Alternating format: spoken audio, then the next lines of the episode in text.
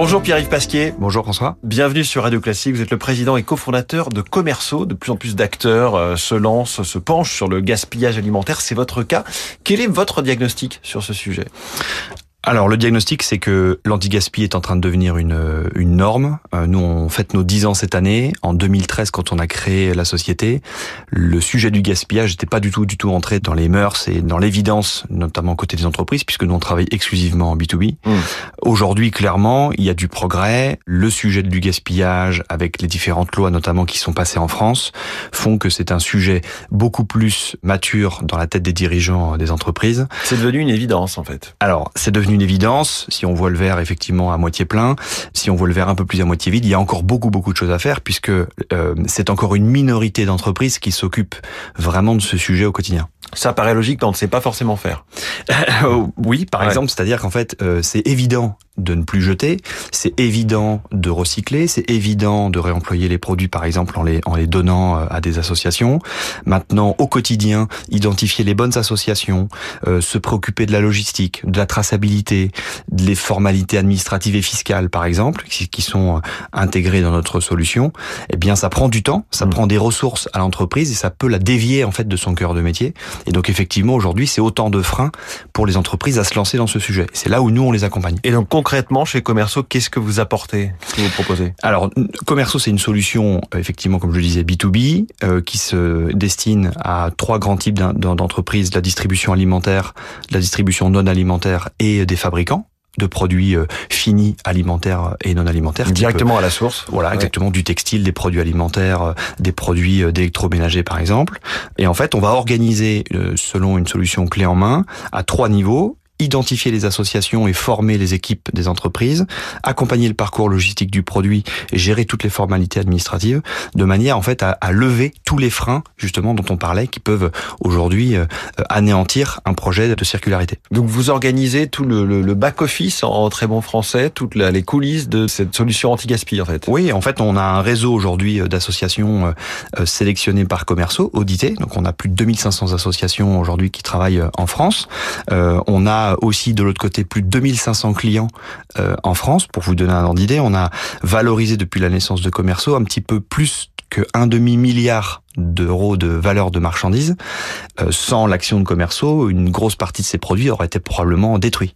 Donc cinq cents millions d'euros de marchandises qui sont passés d'une façon ou d'une autre par euh, vos mains ou vos logiciels et qui ont été ensuite valorisés. Absolument, ils sont, ouais. ils, enfin, ils sont déclarés par par notre entreprise, ils passent par nos systèmes, ils passent en fait au quotidien dans notre logiciel de traçabilité pour être dévoyés, mmh. envoyés vers euh, des associations caritatives, type les Restos du Cœur, les Banques Alimentaires, les Apprentis d'Auteuil, par exemple. Alors précisément, euh, on, on entend souvent parler d'anti-gaspi dans l'alimentaire, mais vous faites aussi du non-alimentaire, vous faites les deux. Il y a beaucoup d'invendus dans le non-alimentaire. Ça représente quoi? Alors, oui, évidemment, il y a beaucoup d'invendus, aussi, aussi bizarre que ça puisse paraître, puisqu'en fait, on se dit, bah, les produits ne sont pas périmables comme un, un yaourt, par exemple. Mais oui, bien sûr, euh, c'est euh, une fin de collection dans du textile, c'est de l'obsolescence technique ou technologique dans de l'électroménager ou de la hi-fi, par exemple, ou tout ce qui est high-tech. Donc, bien sûr, il y a des invendus. Il y a des produits qui sortent des rayons, en fait, on ne s'en rend pas compte. Ouais. En fait, les produits sortent des rayons, puisqu'en fait, ils sont poussés soit par, euh, ben, en fait, un manque de succès commercial, et puis, ben, il y a une nouveauté qui va arriver. Les places dans les rayons n'étant pas extensibles, bah, du coup, il y a tout un tas de produits qui vont qui vont sortir des rayons. Et en fait, euh, encore une fois, sans ces solutions, bah, les entreprises ont vocation plutôt à, forcément à, à trouver une solution qui soit la plus rapide, potentiellement la destruction. Et donc, nous, on vient amener une solution de valorisation mmh. qui prône le zéro déchet.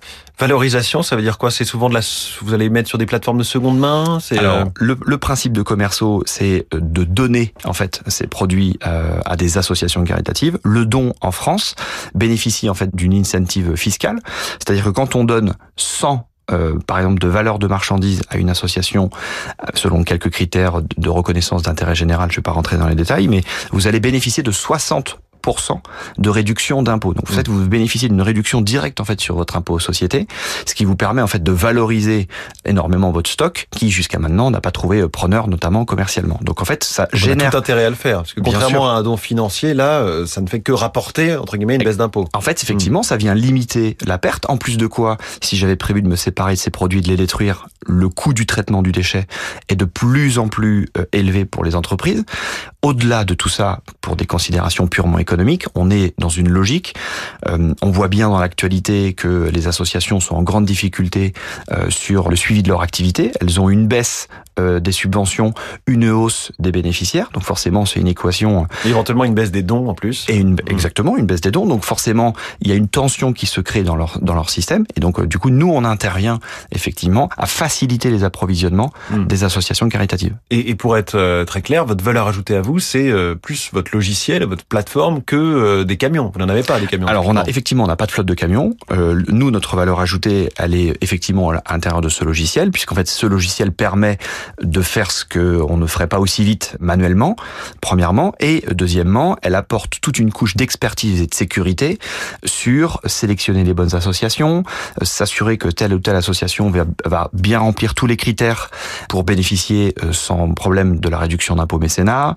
Donc, donc c'est tous ces éléments-là qui mmh. permettent euh, effectivement de créer de la valeur. Et là, on vient de déployer en fait cette solution euh, en Espagne. On vient en fait de créer euh, une filiale depuis deux mille vingt-trois en Espagne, tout simplement parce qu'en fait, il y a une loi assez similaire à celle qui a été euh, passée en France, qui va obliger les entreprises espagnoles à traiter euh, les invendus selon la même manière, notamment par le don aux associations. Mmh. quarante-cinq salariés, dix ans d'existence et donc euh, un virgule cinq milliard d'euros de, de marchandises traitées depuis euh, tout ce temps. Bravo.